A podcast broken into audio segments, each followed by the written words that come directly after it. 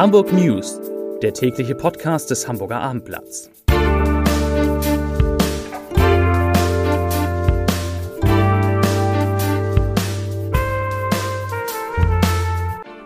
Herzlich willkommen. Mein Name ist Lars Heider und heute geht es um die Corona-Zahlen, die sich sehr schnell einem 7-Tage-Wert von 100 in Hamburg nähern.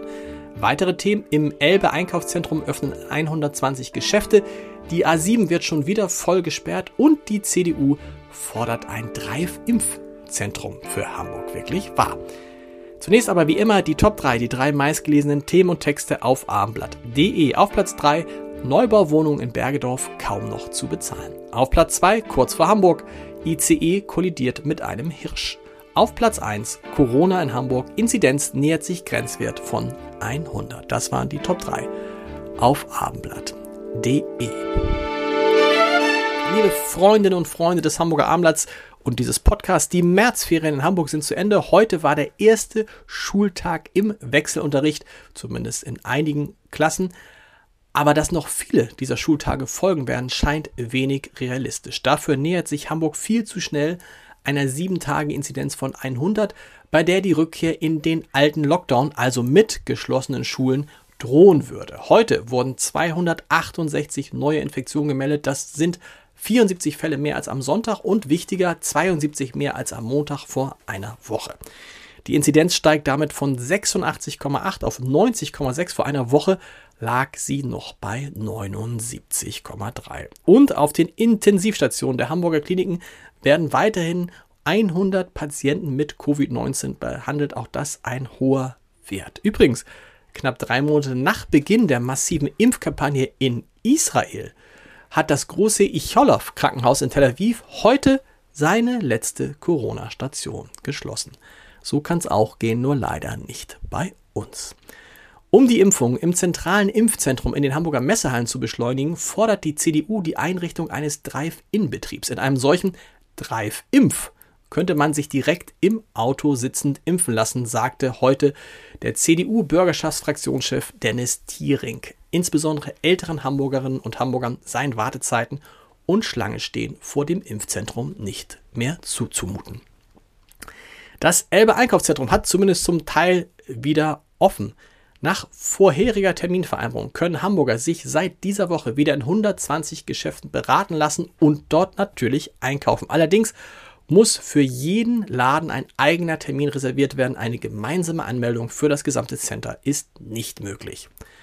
Zur Verkehrspolitik. SPD und Grüne in Hamburg fordern eine Machbarkeitsstudie des Bundes zum Bau eines Bahnentlastungstunnels zwischen Hauptbahnhof und Altona. Darin müssten auch Hamburger Pläne wie das künftige S-Bahn-Betriebskonzept und die Verlagerung des Fernverkehrs vom Bahnhof Altona an den Diebsteig berücksichtigt werden, heißt es heute in einem gemeinsamen Antrag der Fraktionen. Wo ich gerade beim Verkehr bin, eine ungewöhnlich lange Vollsperrung der Autobahn 7 droht den Verkehr in und um Hamburg gegen Ende der Woche erheblich zu beeinträchtigen. Die Bundesprojektgesellschaft DEGES will die A7 von Donnerstagabend 22 Uhr bis Montagmorgen 5 Uhr zwischen Hamburg Volkspark und Hamburg Waltershof komplett sperren. Für den Bau des Lärmschutztunnels Altona müssen drei wichtige Straßenbahnbrücken über der Autobahn abgebrochen werden.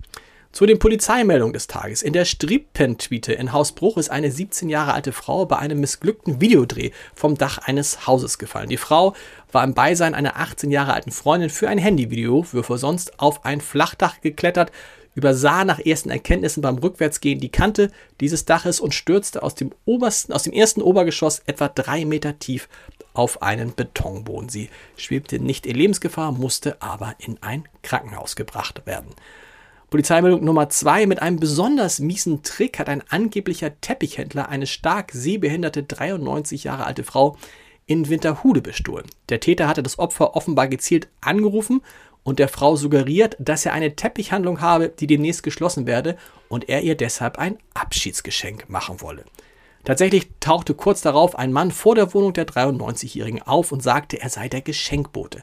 Als Präsent hatte er einen minderwertigen Teppich dabei. Die arglose Frau ließ ihn herein. In der Wohnung lenkte der Mann die 93-Jährige geschickt ab, stahl dann laut Polizei einen kleineren Betrag aus ihrer Geldbörse und nahm auch einen Goldring an sich, der mehrere tausend Euro wert sein soll. Anschließend flüchtete der Mann und hinterließ, wie gesagt, einen ziemlich minderwertigen Teppich. Zum Sport und damit auch zu heute Abend.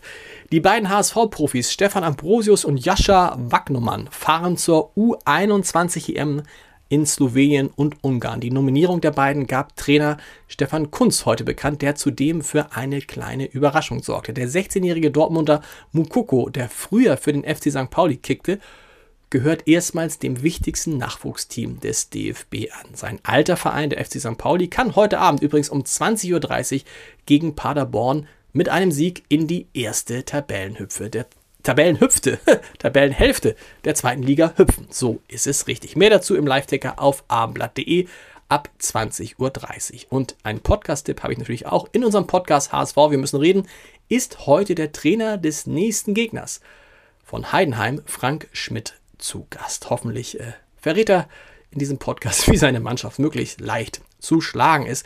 Wir hören uns morgen wieder. Bis dann. Tschüss.